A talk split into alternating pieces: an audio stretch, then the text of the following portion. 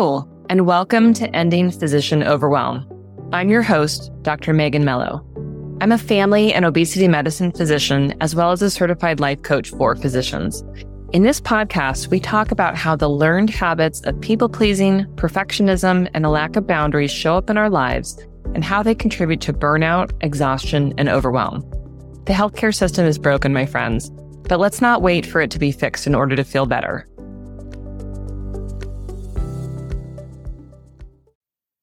Hello, and welcome to today's episode. Today, we're talking about the concepts connected to the words urgent and important.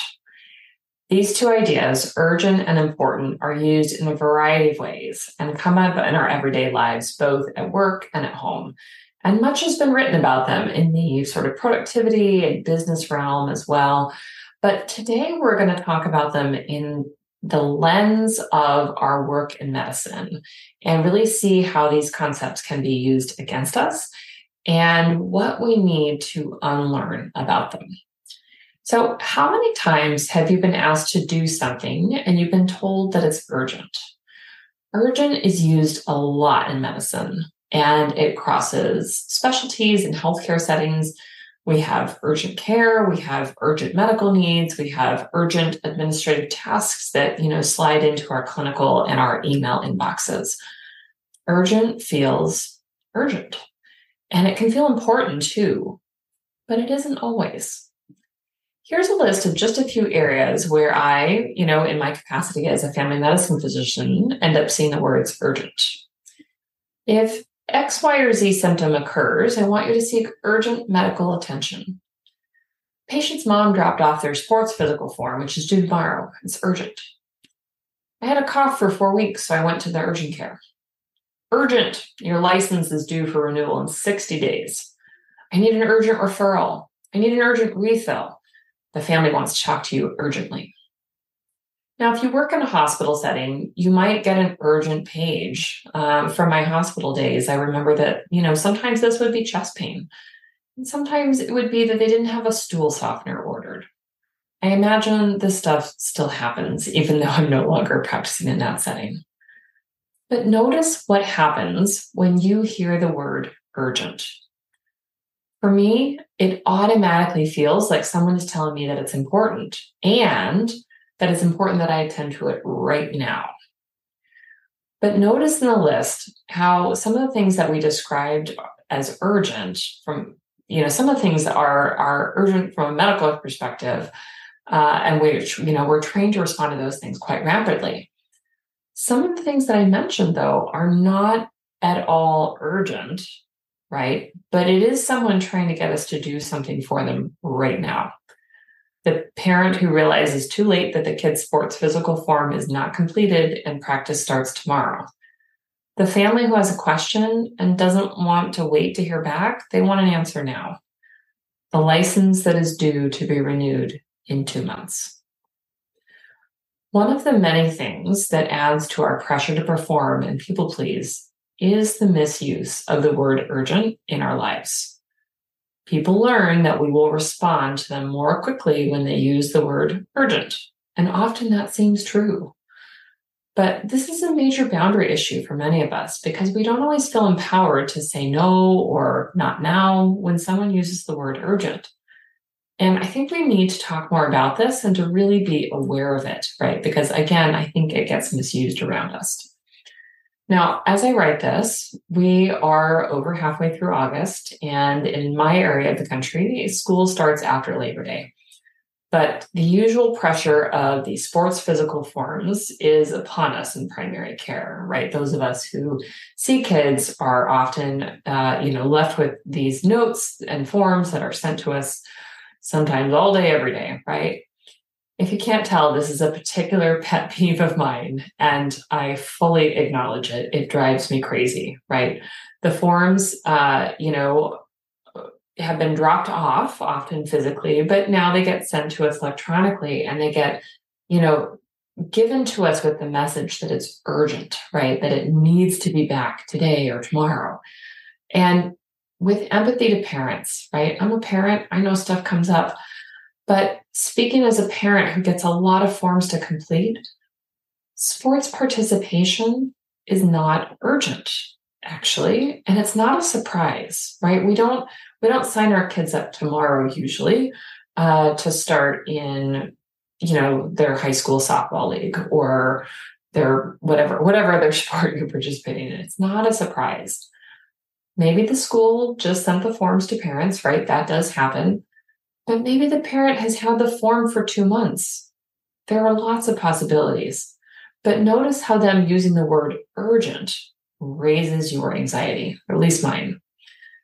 It's a people pleasing nightmare, especially when clinics are strapped for staff assistance and demands are high, right? That form is coming to your desk probably with no words completed on it, even though you did the sports physical several months ago and somebody could very easily have completed the form for you and left it for you to sign. But I know that's not happening in a lot of places right now. So take a deep breath with me if you're really feeling this and know that you actually do get to choose how you respond. We're going to talk more about that. When things come to you labeled as urgent, take a moment to acknowledge whether it truly is urgent from a medical perspective. And if it's not, I invite you to give yourself permission to decide how you will respond. If this is a place where your clinic or your hospital already has policies in place, then use them. For example, a common policy would be that any forms that get dropped off will be completed within a week. Within a week, right? If there isn't a policy in place, it's a great place to create one with your team and develop clear, kind language to go along with that. Medical forms will be completed and returned within seven days. Dr. Smith returns calls during, you know, the noon hour. Refills need to be requested seven days in advance, right? These messages can be, these policies and messages can be clear and kind, and they can be repeated by people other than you. Urgency may come up in your personal life as well. People around you may realize, even though they love you, that it's an easy way to get your attention, right? you may feel, especially if you're a people pleaser, that other people's displeasure, disappointment, etc., is urgent, especially with people that you love, like your kids. It may feel urgent to do something for them or to help them feel better now or to help them stop being bored right now. Notice if that's true for you and consider what this creates for you in your days. I'm not suggesting that we not care about the people in our lives, not at all. But I think again that our conditioning to respond to the urgent sometimes leads us to label circumstances as urgent when in fact they aren't really. This happens a lot to us, uh, you know, who are moms, primary caregivers, or, you know, kind of the chief decision makers in our families. But I want to contrast this idea, contrast this conditioned response um, that we have with the idea of urgent. I want to contrast that with the idea of important.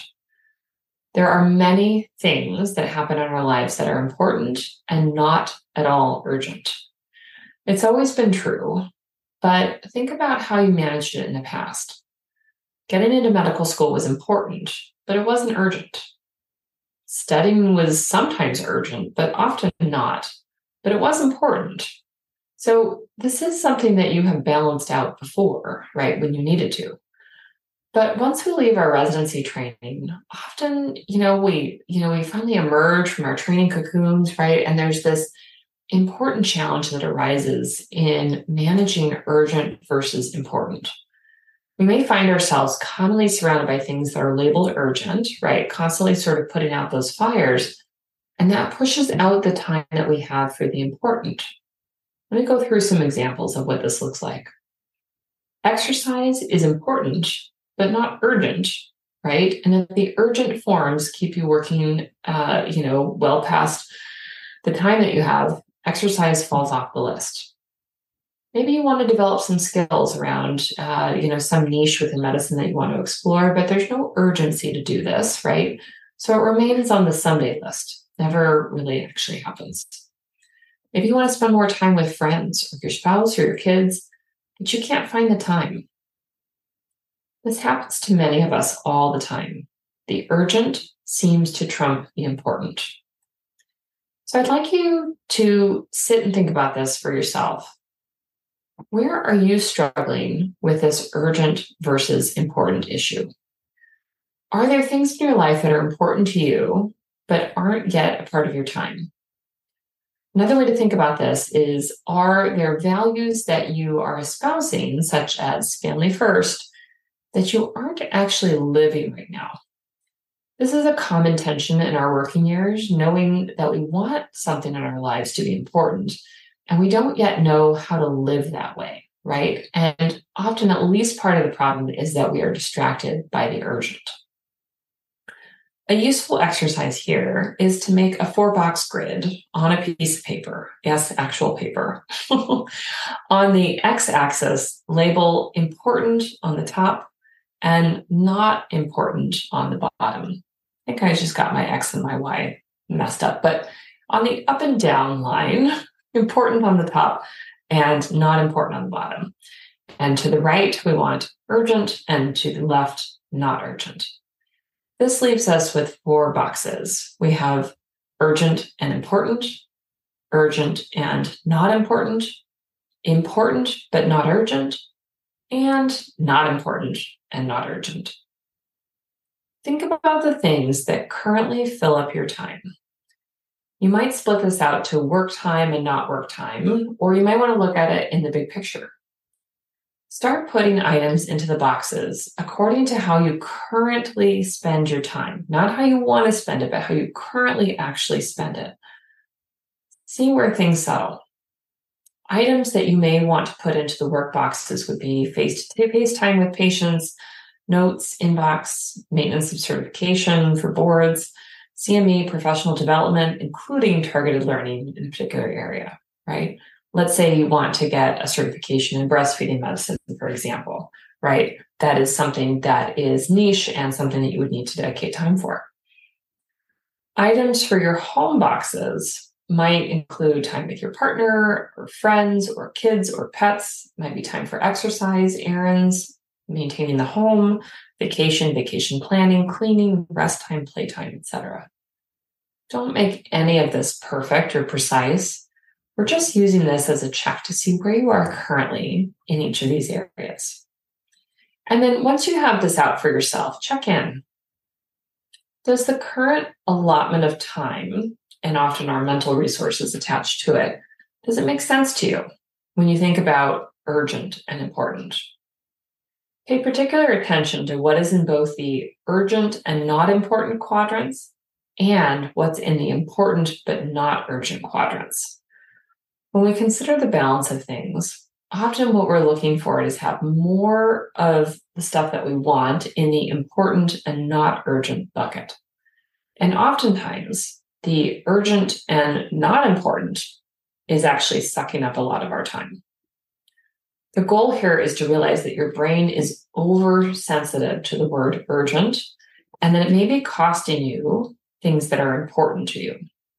And it's usually someone else's urgent that is crowding out your important. This happens at work, people dangling urgent tasks in front of you that medically speaking are not urgent. And it happens at home, right? Where people are trying to get your attention using the urgent button. And you, the hardworking people pleaser who is so highly capable, is often neglecting your own important because of their urgent. I'll point out here that too, if you have stuff in the not urgent and not important bucket, you have permission to let that go. If there's stuff in there that is just goofy and fun and you want more goofiness and fun in your life, um, figure out how to make it important, right? Silliness and goofiness and things that are pure fun can be important. You just have to decide that they are and then make time for them. Part of your self care can be spending more time with goofiness and fun. I've said it. We need to make it happen on purpose, even if it's just little laughter breaks during the day. Laughter is healing, triggers vagal responses to calm stress. It's just enjoyable. Let yourself laugh, but make it important. But if there's stuff clogging up this section, again, the not urgent, not important section, don't spend your time on it. Delegate it if you need to, Or as Kendra Adachi of the Lazy Genius podcast would say, be lazy about the things that don't matter. This is another way that our training predisposes us to burnout and overwhelm. And it's important that we recognize when this happens so that we can learn to make different choices.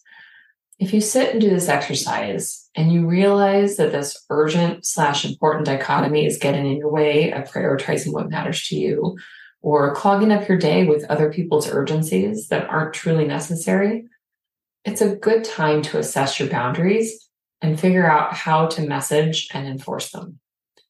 This could be a challenge for us. And yes, it does sometimes lead to managers or leaders talking to us about how, well, everyone else does it this way, or everyone else is okay with taking three patients during their lunch hour. We're often pressured to overwork because of this, right? Being a team player, pushed to make unreasonable expectation, to meet unreasonable expectations and without support. Sadly, this is a very real part of our culture and if you're socialized as a woman in medicine, these expectations to go with the flow and, you know, everybody else does it this way may be presented to us more often in an attempt to control our behaviors. I get it. I've lived in it. I hate it. And it's not easy to step away from that. But if we all keep going along with this, right, then we're perpetuating that status quo of overwork. And I don't think any of us wants that, right? We also don't want to be practicing beneath our license. I promise you that if there's a business case for something being dealt with more urgently, then the places that we work will find a more cost effective way than putting it untouched forms in your inbox. Uh, you know, they're gonna they're gonna figure out, hey, who's cheaper on the payroll who can fill this out? How do they need to do it? And how can we just present it quickly for a signature and move on? If they desire a faster turnaround time for return calls, then they're going to need to hold time for you to do it. There are ways to be clear and kind. There are ways to ask for assistance in completing tasks that are labeled urgent, ways to help others see that your plate is full of tasks that are important. And yes, this will sometimes result in censure no matter what you do, right? We don't control the expectations of others even when they're unreasonable. And we get to decide how we respond. But again, nothing changes unless something changes. In the same way that individuals with a family have to make the painful and lonely decision to stop generational trauma, we as individuals in a broken healthcare system may have to make the difficult and lonely decision that we won't perpetuate these cycles either, right? We're going to stand up for ourselves we're going to decide what actually is important and delineate that from something that has been labeled urgent, but actually is not. That's more of a soapbox than I intended for this episode. But again, these are common challenges that we encounter and the issues inherent in these labels of urgent and important, and our habits of ignoring the important stuff to us, stuff that's important to us, uh, for other people's urgent is a huge contributor to our feelings of overwhelm and burnout. Bumping into other people's displeasure and being unwilling to disappoint others is another way that we feel trapped in our circumstances rather than setting and maintaining boundaries. There are consequences for doing this work for yourself. I won't lie to you about that. And there are also tremendous gains in finding yourself putting your importance on the list deciding what matters to you and making it a priority. You didn't sign away your life when you went into medicine, truly. You didn't agree to never be happy or never do anything for yourself. You didn't agree to give up what matters to you or to never care about your free time, your family, your interests. But you did enter a culture that puts itself on a pedestal and then leads you to believe that the service of others should be enough to keep you there. My friends, it's a lie. You don't have to believe it. You may continue to practice medicine and set boundaries. You may allow yourself to garner the displeasure of others and still provide great care. It's all possible. It's just different from what you've done and perhaps different from anything you've seen. Okay, taking a deep breath, going to cut myself off here. My friends, I'm going to stop for today. And this may be an episode that you want to come back to. Doing this work matters and it's brave and it's not always pleasant. But I'll take it back to the idea of generational trauma. Nothing changes if nothing changes, right? And if the way that things are going for you right now is not working for you in your life, then taking the time to figure out what is important to you, right? What you want, doing that work is critical. You matter. What you think is important matters, and you deserve to be on your own list. My friends, until next time, that's the episode. Take care.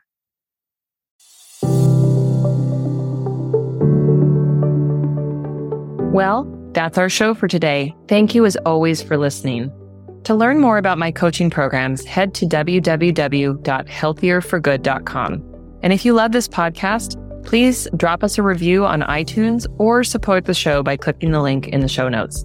Until next time, take care.